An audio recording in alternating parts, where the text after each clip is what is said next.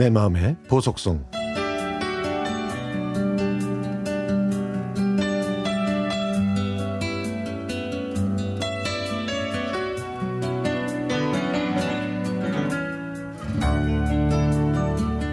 (1988년) 저는 재수해서 대학교에 입학했습니다. 그곳에서 같은 과 여학생 선미를 만났죠. 긴 생머리에 단아한 외모를 가진 선미는 미소가 정말 예뻤습니다.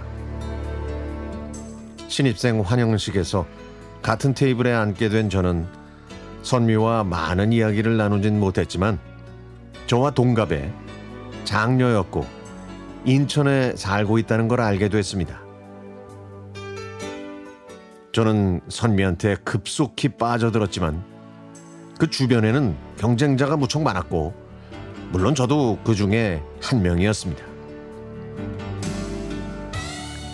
첫 학기를 마칠 즈음 선미의 집 전화번호를 어렵게 알아낸 저는 용기를 내서 선미한테 전화를 해서 드디어 저희 둘이 만날 수 있었습니다. 선미가 사는 동네에서 만나기로 했죠. 당시에 저는 성동구에 살았는데 그녀가 사는 부평까지 가려면 지하철이 제일 저렴하고 편한 교통수단이었습니다.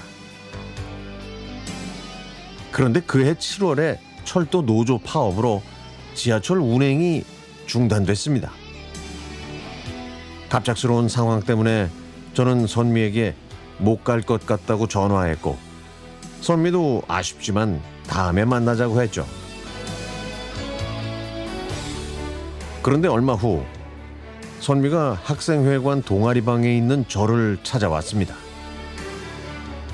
선배가 어느 예쁜 여학생이 저를 찾아왔다면서 저한테 알려줬던 거죠. 잠깐 시간인데 서울에 볼 일이 있어서 왔다가 혹시나 하고 와봤어. 그날은 비가 오고 있었습니다. 장대비는 아니었지만 그렇다고 그냥 맞을 수 있는 비도 아니었습니다. 선미는 우산이 없는 저에게 우산을 같이 쓰자고 해서 저희는 작은 우산 아래에서 서로의 두근거림을 느끼고 있었습니다. 좁은 공간에서 퍼지는 그녀의 향기는 제 마음을 설레게 했죠. 키 때문에 높낮이가 달라서 걸을 때마다 서로의 어깨가 스쳐갔습니다. 붙었다, 떨어졌다, 붙었다, 떨어졌다. 그러다가 어깨끼리 붙으면 저는 그녀를 밀지 않으려고 조심했고요. 선미 쪽으로 기울어진 우산 때문에 제 반대쪽 어깨가 젖었지만 그것마저도 좋았습니다.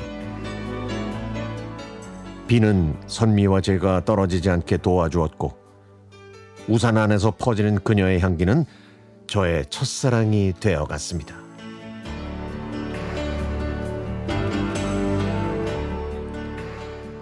저는 선미를 많이 좋아했지만 결국 그녀와 저는 인연이 아니었습니다.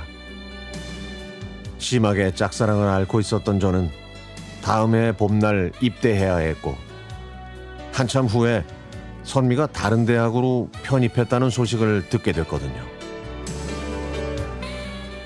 오래전에 찍은 단체 사진 속에서 젊은 시절의 선미와 저를 보고 있으면 참 예쁘고 멋있고 아름다웠네요. 비 내리는 오늘 작은 우산을 함께 썼던 젊은 날의 선미와 제가 생각나서 추억을 뒤적거려 봅니다.